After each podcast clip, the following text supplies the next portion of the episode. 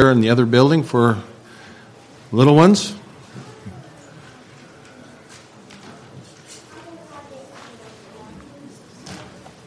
And while they're making their way out, you take your Bibles this morning and turn to Philippians chapter 3. Philippians chapter 3, and we're going to,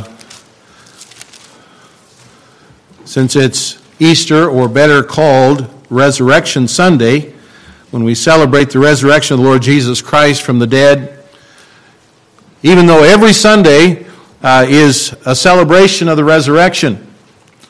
The first day of the week, the Lord's Day, I want to set aside our study of the book of Numbers. We've been looking at the book of Numbers for a number of months now, and some wonderful truths there, but I want us to focus on the wonderful truth that we find here in Philippians chapter 3 and verse 10. Philippians chapter 3 and verse 10, that I may know him and the power of his resurrection and the fellowship of his sufferings, being made conformable unto his death. We're in the state of Wisconsin, so you know the governor, right? You know who the governor is of our state? How many of you have ever spoken to the governor of the state here? No one? You know him, don't you? I mean, Scott Walker, everybody knows Scott Walker. But do you really know him? No, you know who he is, right? But we don't know him. He's not a friend necessarily of anyone here, although he's a very friendly man. He's not one of your colleagues. He doesn't work at your business or at your place of work. He doesn't teach at your school. And he's got his responsibilities. Now, the first step to knowledge of the Lord is a personal relationship with the Lord Jesus Christ. Many people know about Jesus. But do they know him? Do you know him this morning? Paul cries out here in Philippians chapter 3 that I may know him. If a person really wants to know God, they must begin with the Lord Jesus Christ. And Paul did not say that I may know about him. Paul wanted to personally know Jesus Christ. I wonder this morning, do you have that same passion this morning? Now, we get technical here. Paul had a choice of several words for the word know or knowledge. He could have used the word that means to comprehend mentally. Or he could have used another word to know by acquaintance, by familiarity or contact. Or a third choice was to know by experience. And that's the word we find here in Philippians 3:10.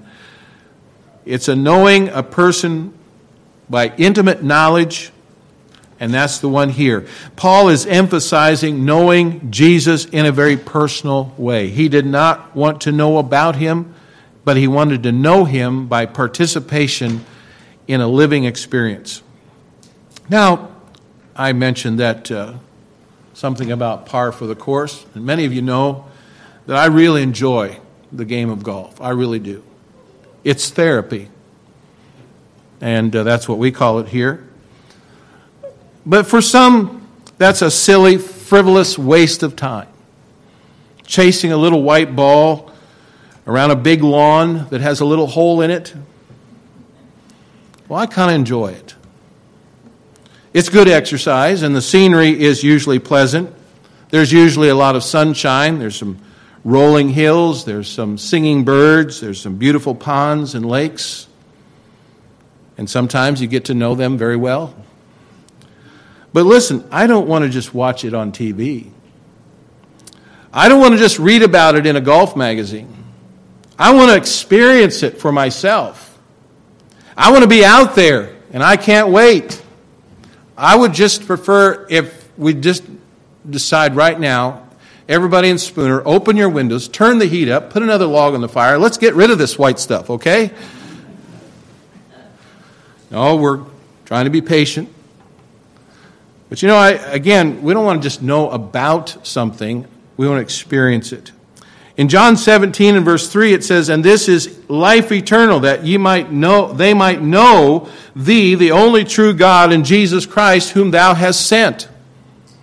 Many Christians know Christ in a nominal way. They have received Christ as their Savior, but they have not even taken the steps that are needed to grow in the Lord because they're too busy to spend time with the Lord. We sing the song, "More about Jesus would I know, more of his grace to others show, more of his saving fullness see, more of his love who died for me." But I wonder if we really, really desire, that it's a passion of ours to know more about Jesus. The Apostle Paul tells us that a great passion of his life was to know more about Jesus. He says right here, "that I may know him." The knowledge of Christ that he sought was more than just theological. It was more than intellectual. It was more than theoretical. He sought an experiential knowledge of Christ. He wanted to know him in a very personal way. Some people get the impression that being saved by faith means that there's no motivation for conduct or works. They think that if a person is saved by grace, it must mean he just kind of sits around and twiddles his thumbs. Nothing could be further from the truth. Saving faith is a faith that moves you, motivates you.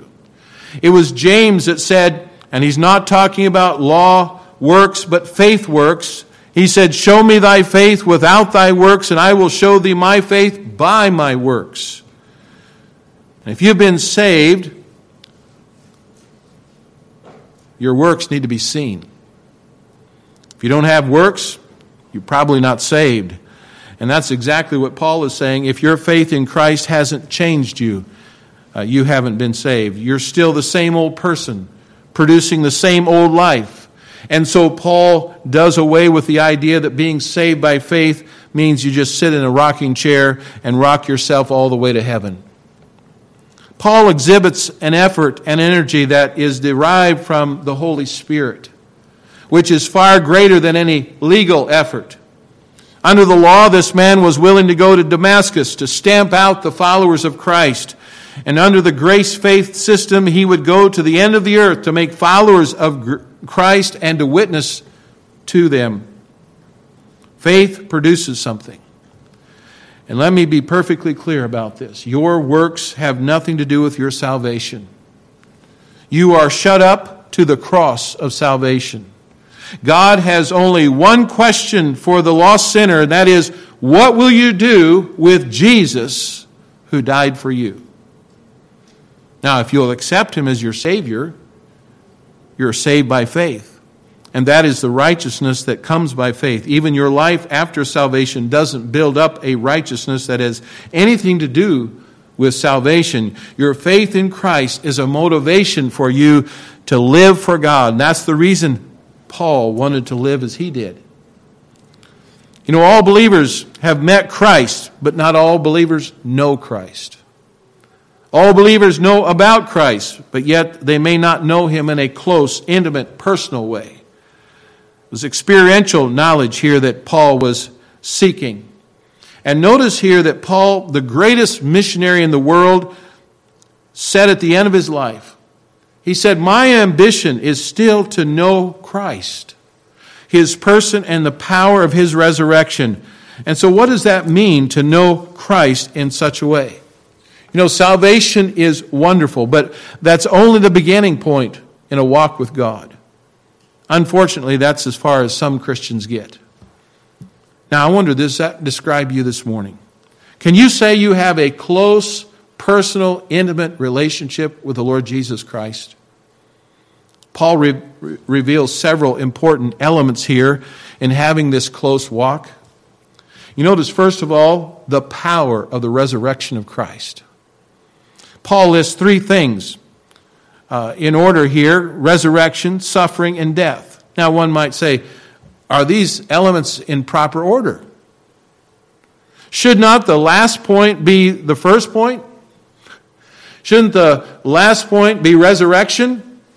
Well, Paul is speaking about his experience with Christ. The experience of the Christian commences with the sinner tasting first of Christ's resurrection power in salvation. Conversion is described as passing out of death into life. John 5:24 says, "Verily, verily, I say unto you, he that heareth my word and believeth on him that sent me hath everlasting life, and shall not come into condemnation, but is passed from death unto life." Ephesians 2:1, "And you hath he quickened," that is, made alive, "who were dead in trespasses and sins." So the first stage in Christian growth is to be born again. You are not a Christian unless you're regenerated, born again. Saving faith begins with the resurrection, and it produces spiritual life in a Christian. This is the same saving power which sustains us in our Christian life. You know, if we are to conquer the daily habits of sin and live in victory and holiness, we must draw from the power of Christ's risen life. Ephesians chapter 1, verse 18 says, "The eyes of our understanding being enlightened, that ye may know what is the hope of his calling, and what the riches of the glory of his inheritance in the saints, and what is the exceeding greatness of his power to usward, who believe, according to the working of his mighty power, which he wrought in Christ, when he raised him from the dead and set him at his own right hand in heavenly places." You see, to live in the power of Christ's resurrection is to become more and more dead to the ways of the world and the lust of the flesh. It's becoming more like Christ. Romans 6:11 says, "Likewise reckon ye yourselves also to be dead indeed unto sin, but alive unto God through Jesus Christ our Lord." You know, when we meet here on Sunday, the first day of the week, we are declaring that Jesus is alive. However, the problem comes Monday through Saturday, doesn't it? We assemble on Sunday because he's alive, but on Monday, many times we act as if he's dead. His resurrection is a fact we proclaim, but it's not always a factor that we practice. Think with me for a moment, the historical account. Paul spoke of the power of his resurrection. If you had visited the garden tomb on resurrection morning, you would have found four powers outside of that tomb. There were four powers. There was a religious power. There were the Pharisees and the Sadducees that exerted all their influence to see the body of Jesus was kept in the tomb. There was a civil power. There was a seal placed on the tomb by the governmental leaders prohibiting and preventing anyone from taking the body of the Lord Jesus Christ. Behind that seal was the power of the Roman government. And then thirdly, there was a military power. Soldiers were placed there to be guards to make sure that nothing or no one disturbed this tomb. And then fourthly, there was a satanic power. You can be sure that demons danced in the garden with glee. Jesus was dead, and in combined force they were going to do all in their power to see that he stayed that way. There were the allied powers outside the tomb, but there was a mighty power inside the tomb. All the powers outside could not contain, control, or confine the power that was on the inside. And when the first rays of sunlight broke through the eastern sky, up from the grave he arose with a mighty triumph o'er his foes, as we just sang moments ago. This is the historical account of the resurrection.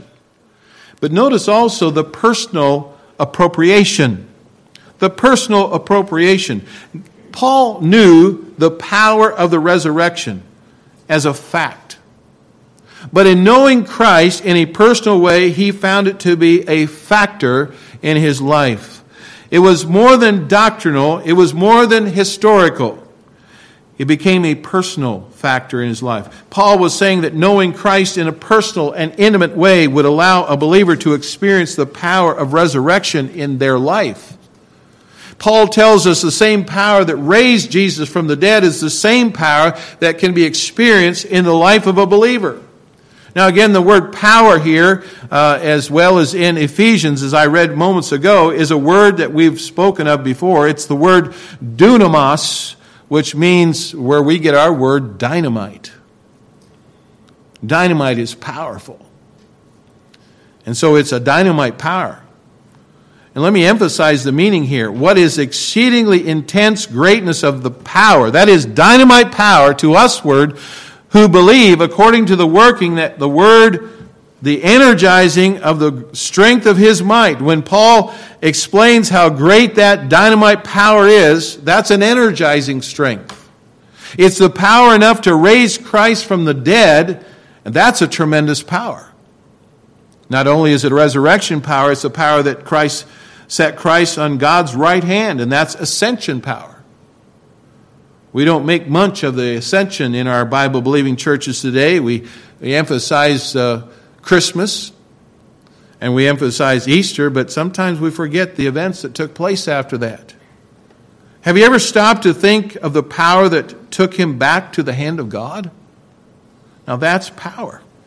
We see a little bit in the age in which we live. Think of the power that it takes to lift a space shuttle off its base and take it into outer space. The power it took to put men on the moon and then bring them back. That is a power in a physical realm. But the power that took Christ to the right hand of God is the same power that's available to you and me today. And that's why Paul wanted to know the greatness of that power.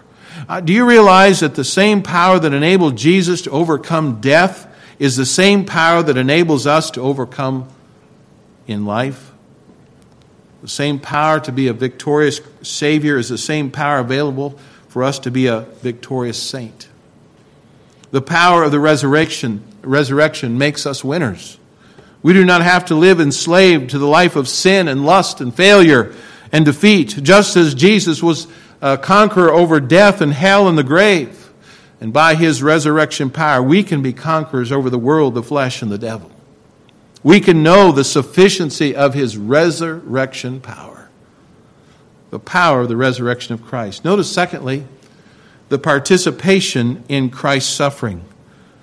That's the second thing we see in verse 10 here. The fellowship of his sufferings. You know, Christians are called not only to enjoy the salvation that we have in Christ, but also to partake in his sufferings. Peter spoke of this issue in 1 Peter chapter 4 and verse 13. He says, "But rejoice inasmuch as ye are partakers of Christ's sufferings, that when his glory shall be revealed, ye shall be glad also with exceeding joy." Now there's no fellowship so precious as that one has in a close friend in his sufferings. You know, we share our joys many times, but our sorrows are shared with an intimate few. How many of us have come to know Jesus in a sacred intimacy of his sufferings? The sufferings do not refer to the pain of the cross. I believe that Paul was referring to was addressed in Acts chapter 9. In Acts chapter 9 and verse 16, he said, "For I will show him how great things he must suffer for my name's sake." And when it says, "for my name's sake," that may suggest that there's a possible meaning of the suffering. Could it refer to the suffering one must bear because of an all-out allegiance to Jesus Christ? And I'm referring to the suffering which may come from being misunderstood, being ridiculed by the world, or ever persecuted for our stand for Jesus Christ. You know, the world doesn't really want to hear too much about Jesus Christ. Oh, they'll use his name in vain, but if you start talking about, oh, don't give me that religion stuff. This is the kind of suffering that does not come to a Christian who has fellowship with the world. You know, if we never talk about Christ, if we talk about the same things the world talks about, we won't get that kind of persecution. No believer who compromises his position in Christ can share in the fellowship of Christ's sufferings. You know, most of us would gladly fellowship with Christ's blessings, but how many would seek the fellowship of Christ's sufferings? And that's what Paul's desire was. He wanted to know the fellowship of Christ's suffering, the fellowship of his sufferings. That's the word here that's used is a word that koinonia. That's Greek to me and probably to you too. Well, it's Greek.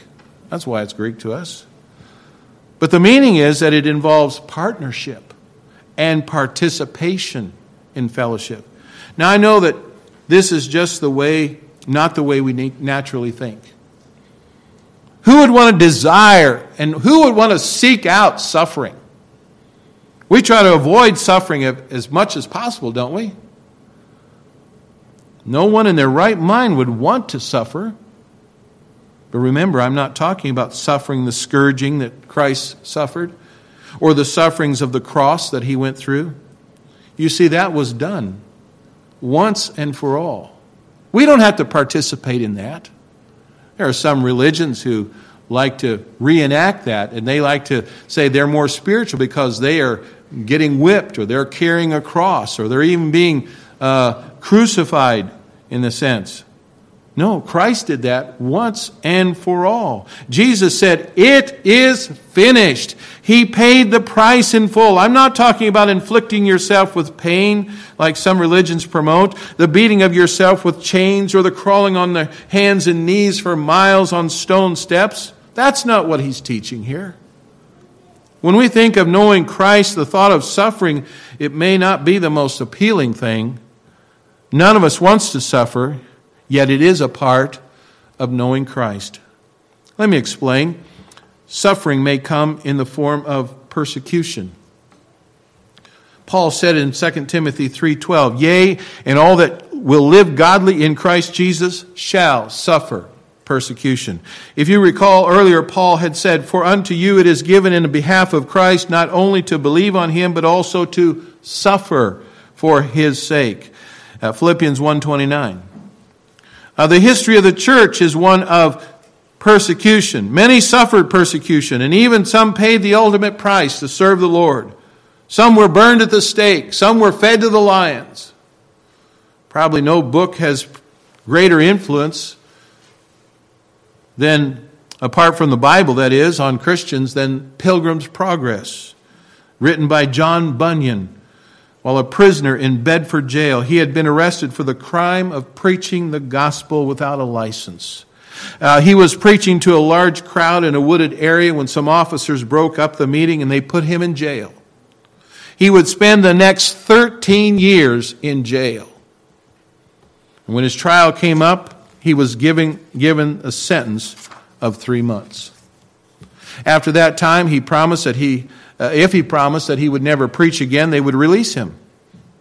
But if he would not make that promise, he would be hanged. He replied, "If I were out of prison today, I would preach again tomorrow. So help me God." Bunyan knew something about persecution. As Americans in this present age, Christians do not live under the fear of being jailed for their faith. I really had no fear coming to church this morning and thinking that some officers may come in and drag me out of here and put me to jail. I had that no fear of that. Yet around us in this world, there are those who are paying a high price to know Christ. That's happening in places in our world today. To know Christ means to suffer, and suffering may come in the form of persecution, but it also may come in the form of preparation.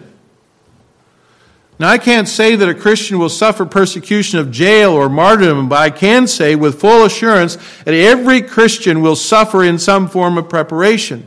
What am I saying?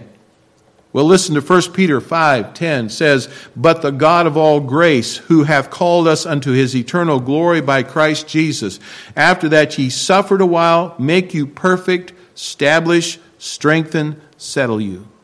When I speak of suffering in the form of preparation, I am speaking of the trials that every believer has to go through that have the divine purpose of preparing us and molding us to be the person that God can bless and use. If we are to know Christ in an intimate way, we're going to have trials. The believer that knows Christ, experiences the life of Christ, is one that will have the screws tightened on their life. And yet the purpose of those painful experiences is that we might walk straight and that we might be all that God intends us to be. It's for this reason that James said, "My brethren, count it all joy when you fall into divers temptations or trials." You know, no one wants to suffer, but the result changes us, and it causes us to rejoice. The darkest clouds bring the heaviest showers of blessing. To know Christ is to be a joint participant in suffering. And as Paul was a partner with Christ in the work of the Lord, he was also to participate in what the Lord went through. You know, the deepest moments of spiritual fellowship with Jesus Christ are those times of intense suffering. Suffering has a way of driving us closer to the Lord and has a way of bringing future blessing into our lives. There's a story of a only survivor of a shipwreck who was washed up on a small, uninhabited island. He cried out to God to save him, and every day he scanned the horizon for help, but none seemed to be forthcoming.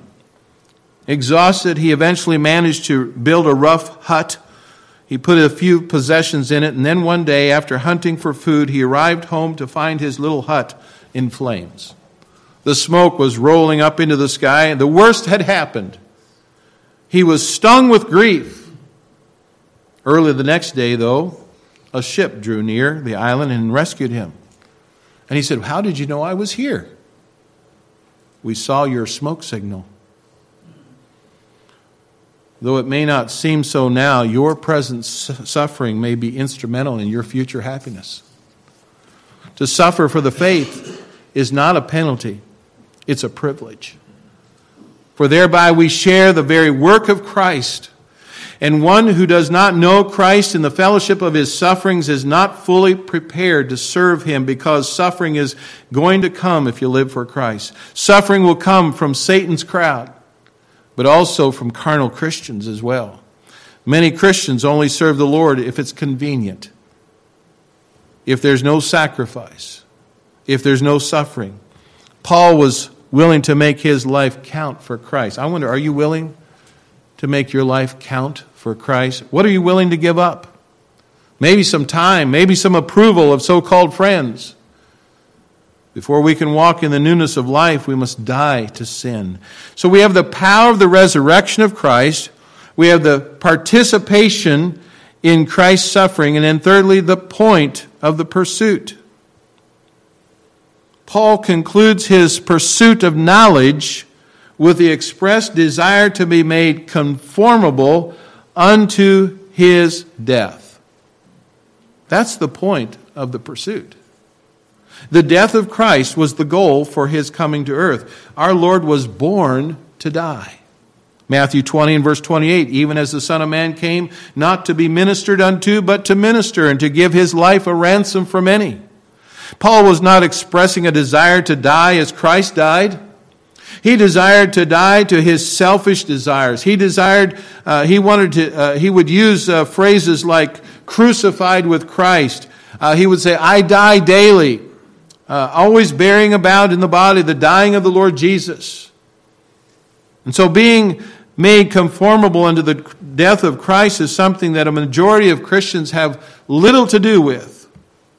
We don't want to surrender our lives that easily. We die hard. We struggle frantically to cater to our fleshly desires. What does the Lord say about that? Well, in Romans chapter 6, verse 6, "Knowing this, that our old man is crucified with him, that the body of sin might be destroyed, that henceforth we should not serve sin." Romans 6:11, "Likewise reckon ye also yourselves to be dead indeed unto sin, but alive unto God through Jesus Christ our Lord." Colossians 3:3, "For ye are dead, and your life is hid with Christ in God." Paul said that I may know him. Obviously, spiritual attainment to the height that Paul desired is a privilege. It's one of those things that await our decision. We may continue to live selfishly for this life only, or we may die to self and follow on to know the Lord. Yes, there is a tug of war that we face every day in our hearts. Paul was telling us the more we know Christ, the more we will be like him. An intimate knowledge of Christ produces a likeness in our life. So notice, first of all, there's a likeness to be gained. The word conformable means to bring to the same form with some other person. Now that's kind of contrary to many things that people think about today. I don't want to be like everybody else. Well, the more we don't want to be like everybody else, the more we seem to be like everybody else.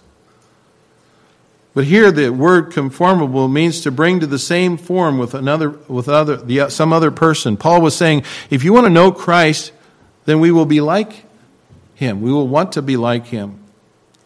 Same thing is given to us in 2 Corinthians 3:18, but we all with open face, beholding as in a glass the glory of the Lord, are changed into the same image from glory to glory, even as by the Spirit of the Lord.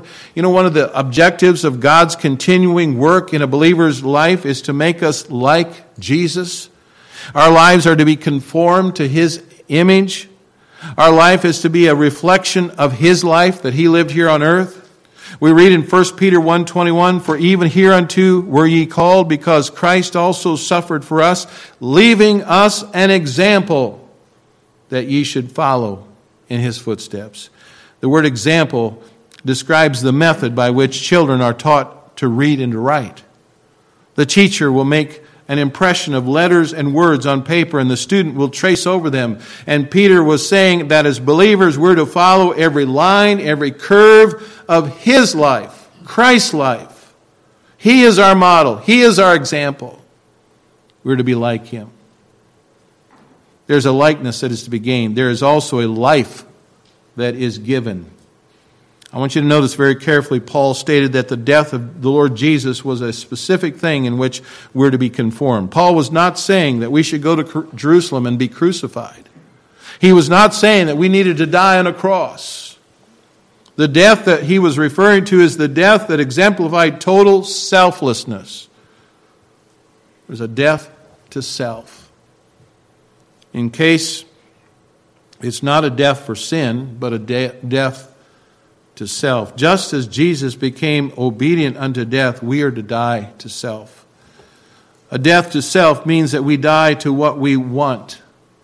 We die to our will. It's no longer I, but Christ. It's dying to any plans we have and being obedient to whatever the Father has planned for my life. Paul's personal testimony was this. He said, I protest by your rejoicing which I have in Christ Jesus our Lord, I die daily. 1 Corinthians 15:31. He also testified in Galatians 2:20. I am crucified with Christ. Nevertheless, I live, yet not I, but Christ liveth in me. And the life which I now live in the flesh, I live by the faith of the Son of God, who loved me and gave himself for me. It was Andrew Murray who said this. He said, it is easy for man's wisdom to win men to the cross that leaves them uncrucified. There was a cross in our Lord's life. And if we're to know Christ in an intimate way, there'll be a cross in ours. And then it was George Mueller was once asked the secret of his life, and he replied, there was a day when I died. I died to George Mueller, his opinions, his preferences, taste and will, died to the world, its approval or censure, died to the approval or blame even of my brethren or friends, and since I have studied only to show myself approved unto God. You know, if we're to know Christ, there must be an enthronement of the Savior and a dethronement of self. It is to be made conformable unto his death. So what does it mean to know Christ? It means that by his resurrection power, we live a life of sufficiency. It means that by fellowship of his suffering, we live a life of suffering. It means that being made conformable unto his death and living a life of selflessness. Again, can I ask you this morning, what is your desire? What is your passion this morning? Everyone is passionate about something. Do you have a desire to know God? Well, you can only know him through the Lord Jesus Christ. Jesus died on Calvary's cross to pay your sin penalty. But he didn't stay there on that cross. He arose the third day, and because of his resurrection, those who put their trust in him have the promise of eternal life. And I hope it is your desire this morning to live for the Lord and to know the power of the resurrection, the fellowship of his sufferings, and be made conformable unto his death. Die to self and live unto the Lord Jesus Christ. Let's pray.